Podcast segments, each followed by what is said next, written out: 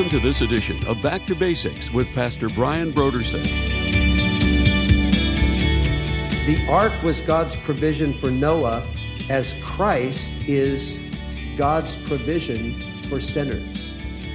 The goodness of God is really seen in the fact that He has made provision. You know, think about that.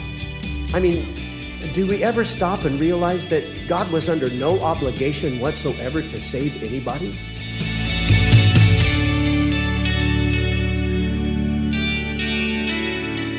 Today on Back to Basics, Pastor Brian continues his study in the book of Genesis. Join us as Pastor Brian begins his teaching on Genesis, chapters six through nine, in a message titled, Noah, the Ark, and Christ.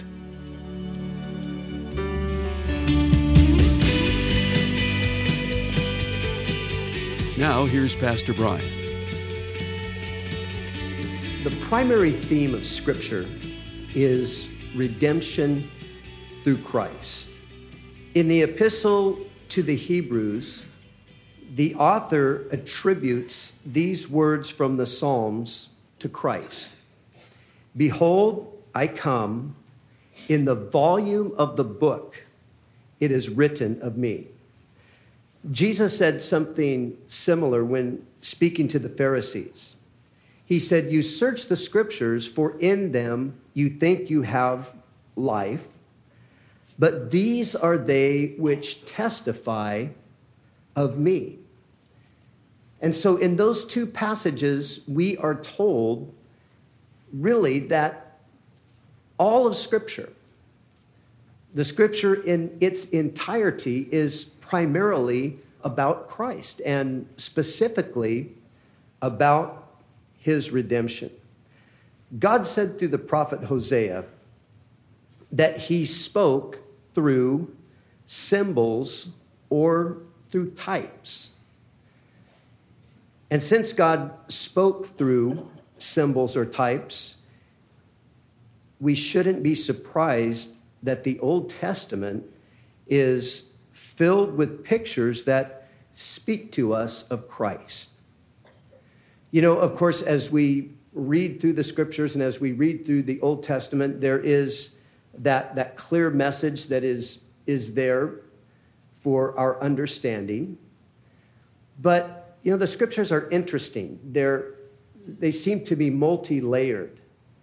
And there is that, that plain and obvious uh, meaning.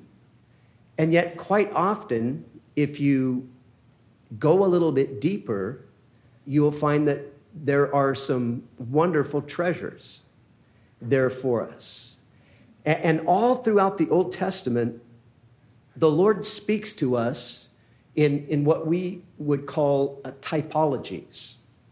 And a typology is where God takes a, a person or a thing or an event, and through that person, thing, or event, he communicates another aspect of his grace, of his love, of his salvation. One of those pictures is found in the ark that delivered Noah and his family from judgment and destruction. One commentator said this.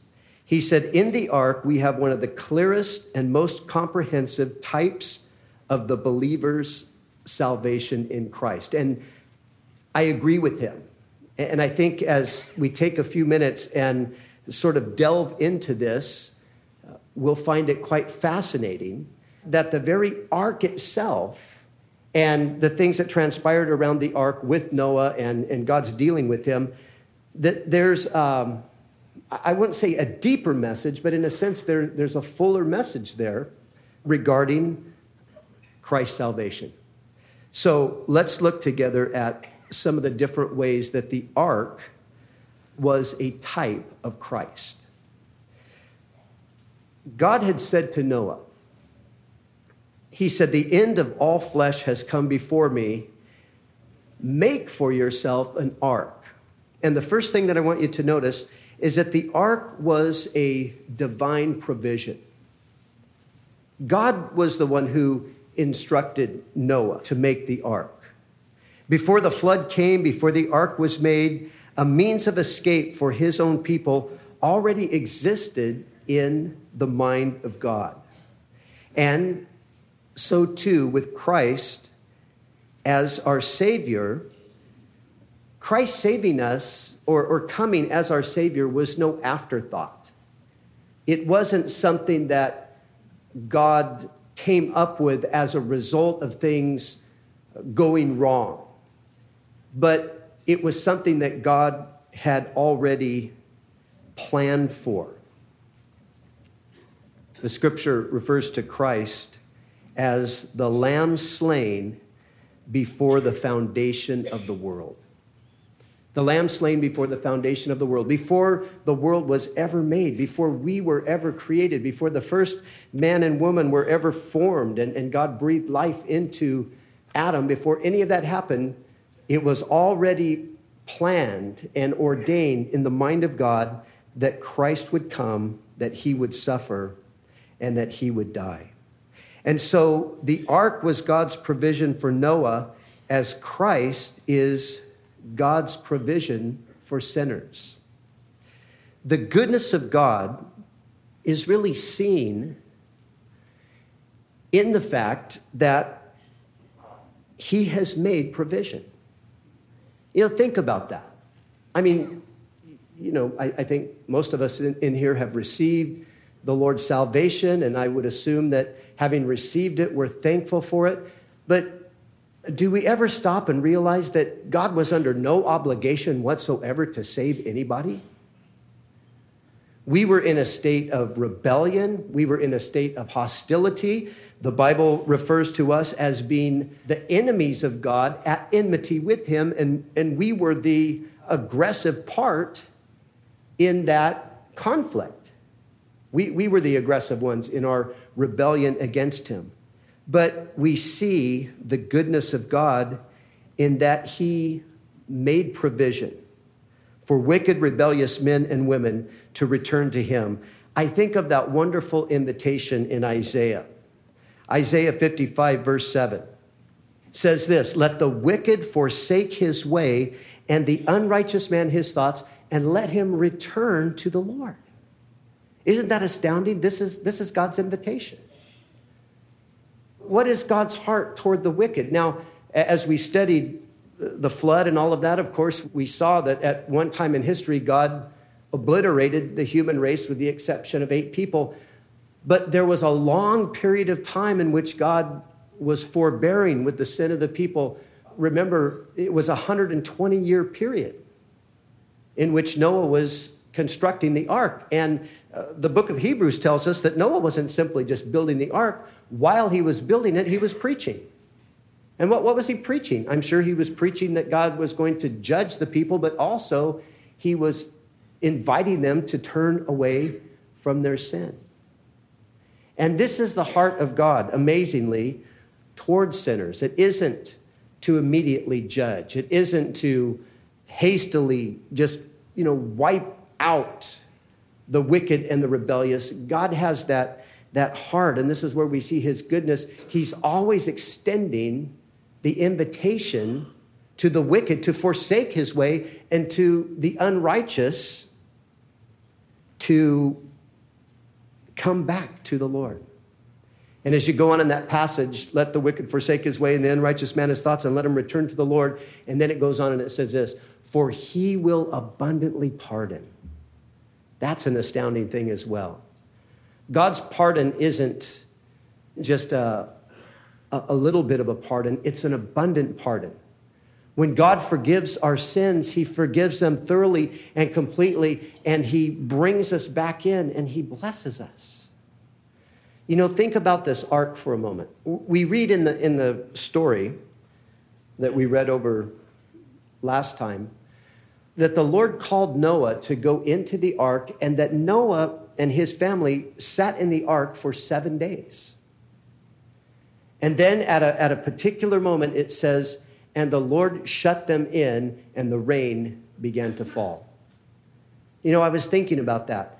And what it seems had been the case is that For seven days, Noah sat there in the ark with his family, waiting for the rain to come. There was no rain for seven days.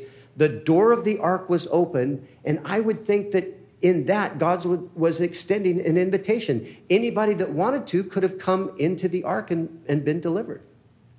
Of course, the sad thing is nobody else did.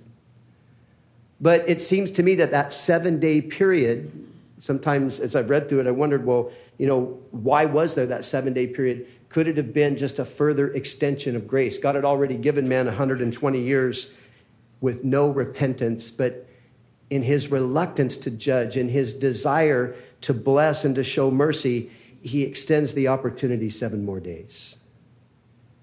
And so we see that the ark was a provision by God for deliverance from judgment.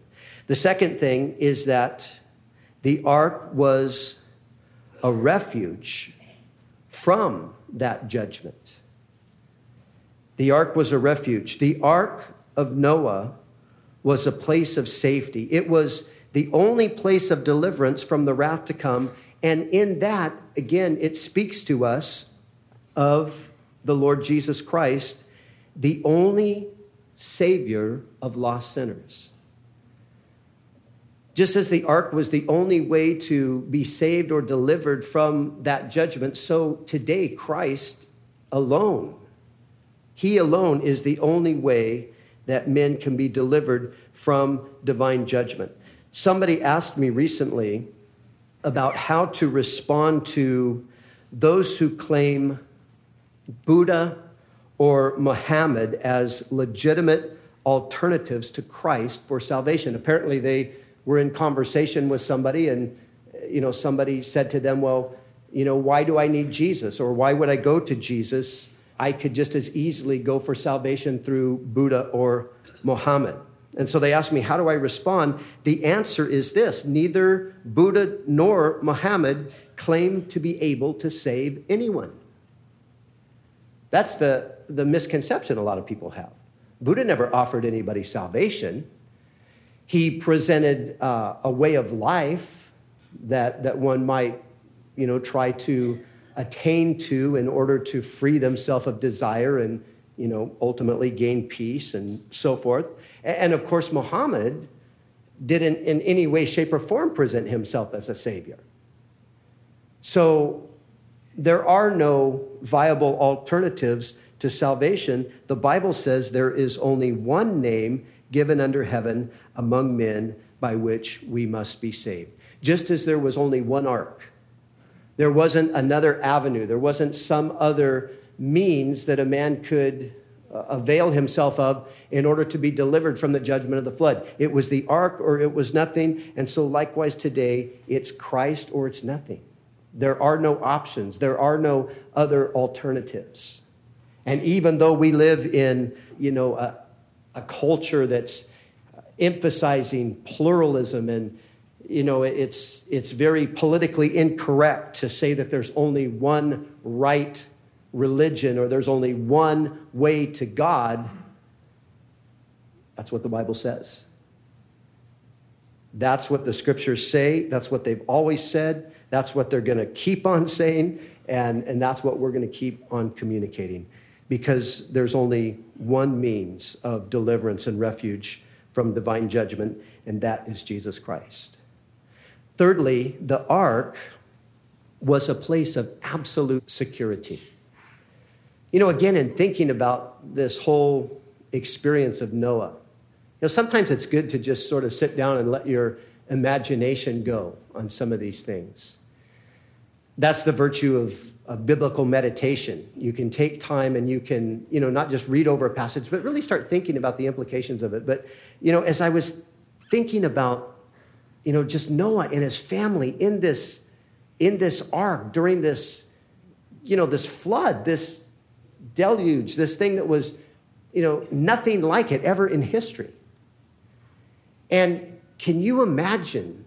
I mean, in, in one sense, it must have been very, very horrifying. In one sense, it must have been very frightening to think that you and you alone were surviving this thing.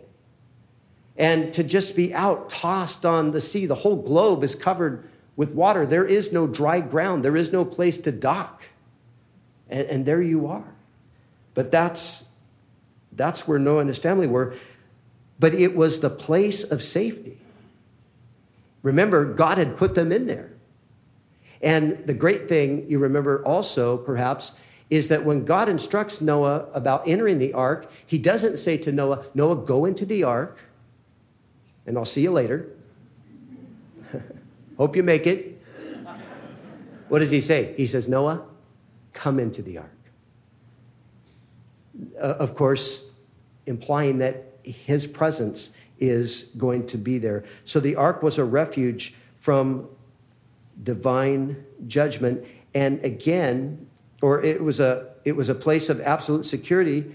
And one of the things that that secured the ark was the fact that it was covered inside and outside with pitch. So having been covered inside and outside with pitch, that would make it thoroughly watertight. So no matter how hard it rained or how high the waters rose, all inside would be secure. And again, in that we have somewhat of a picture of Christ. The righteousness of Christ is impenetrable. There's no judgment that can break through. And as we, as, as believers are, where are we? According to the New Testament, Paul oftentimes refers to us as being in Christ. And, and being in Christ, we are completely secure against the wrath of God. Jesus said it this way. He said, whoever believes in me will not experience judgment, but has passed already from death into life. Is, isn't that a glorious thing? There is a judgment that's coming. There's no question about it. Of course, it's appointed to men to die, and after that, the judgment. But there's a day when God is going to judge the world for its wickedness, and yet those who are in Christ have the absolute confidence and total security that that judgment is something that will have no bearing upon them whatsoever. That's great news. That is so glorious to know that when the judgment comes, it won't touch me. Why? Because I'm safe in Christ. The New Testament refers to Jesus as a propitiation. And as a propitiation, what that is really speaking of is that Christ completely satisfied the just demands of God's law by bearing in his own body the wrath of God towards sin. We live in a time when if there is talk of God or some sort of openness to there being a God, of course, he's a God of love. Uh, you know, a God of judgment is out of the question, a God of judgment that, you know, we don't even want to hear about anything like that, many would say today. But the biblical picture of God is, well, of course, he's a God of love, but he's also a God who's absolutely righteous. He's a God who loves. He loves so much. He loves what is right, and he hates what is evil. And so with that in mind, God has to punish sin, and he did punish sin. He punished it when Jesus died. Jesus was bearing our sin, and he was receiving the wrath of God. And therefore, when the judgment falls, when the judgment comes, it will not touch those of us who are in Christ. And also, just as Noah was actually shut in the ark by God himself, the Bible tells us that it is of God that we are in Christ. Isn't that amazing? Paul says that to the Corinthians. He says, it is of God that you are in Christ. Just like God put Noah in the ark, so God has put us in Christ. And God has not only put us in Christ, but what else has he done? God having put us in Christ, the Bible tells us that God has sealed us with the Holy Spirit until the day of redemption. So here's the wonderful reality. Just as the ark was a place of absolute security, so Christ is a place of absolute security. You are absolutely secure in Christ. Nothing can happen to you. No judgment can come your way. There's no way you can get lost. You're, you're in Christ. As Paul, in, in speaking to the Colossians, he says, regarding our life, he says, your life is hidden in Christ with God. So that's where our life is. And when Christ, who is our life, shall appear, we shall then also appear with him in glory. So we have that same kind of security that, that Noah had, being preserved and guarded and kept through the flood of judgment. So we are being preserved, guarded, and kept. Remember what Jesus said? He said regarding his sheep, my sheep hear my voice. I know them. They follow me. I give them eternal life, and they shall never perish, nor shall anyone snatch them out of my hand. My Father who gave them to me is greater than all, and no one can snatch them from my Father's hand. Do you realize tonight the security that you have in Christ? Many Christians live in fear. Many Christians live with anxiety that, you know, maybe somehow they're, they're not going to make it. You know, it's easy sometimes. You look at yourself and you think, you know, I'm terrible. I'm disgusting. I, I've been a Christian for so long, and I still have all of these blemishes spiritually. I still have a bad attitude a lot of times. I'm still unthankful. I can still get mean. I can still argue with my wonderful wife, who should never be argued with.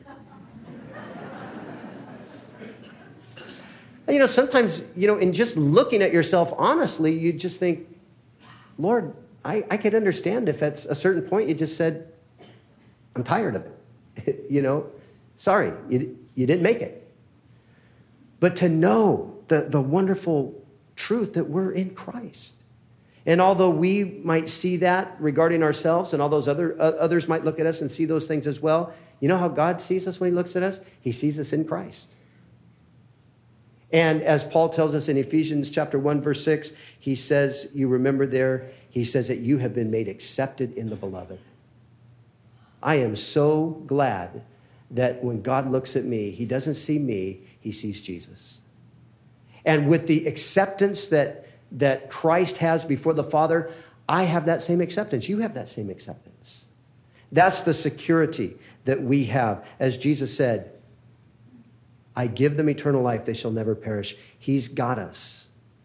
Just as Noah was secure in the ark and God brought him through the flood onto the other side, so we are secure in Christ. Fourthly, the ark foreshadowed redemption through the blood of Christ. Now, here's an interesting thing that I noticed. Remember when Adam and Eve sinned, and you remember their attempt to cover their sin was through putting on uh, the fig leaves. They, they tried to cover their own sin. And you remember what God did? The fig leaves were unacceptable. The fig leaves did not cover their sin. So what did God do? It says that God provided them coats of skin.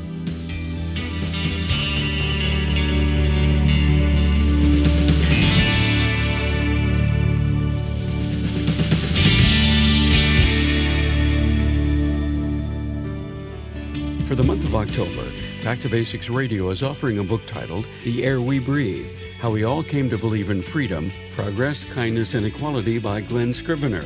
Western culture is characterized by particular values, whether it's the value of equality when it comes to social injustice, race, or gender, or whether it's the value of freedom regarding local laws or presidential elections. Many of our most cherished values find their historical roots in the Jesus Revolution, also known as Christianity. In his book, The Air We Breathe, Glenn Scrivener traces the history of seven different values that are commonly held in Western culture, that their origins have gone unnoticed, but find their beginnings in Christianity itself. He will take you through history, from the beginnings in Genesis up to George Floyd, to present his case. This book will open your eyes how Christianity shaped our values of both Christians and non-Christians alike.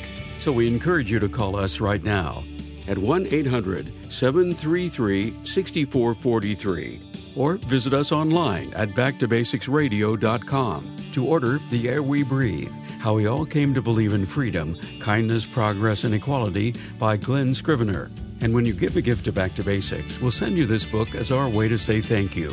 We do appreciate your generous support of this ministry. We'd also like to remind you that all of our other resources are waiting for you at back to basics radio dot com or by calling our request line at one eight hundred seven three three six four four three. That's one eight hundred seven three three six four four three. Our desire is to encourage you in your daily walk with God. We'll continue tomorrow with more valuable insights from Pastor Brian as we study together in the book of Genesis.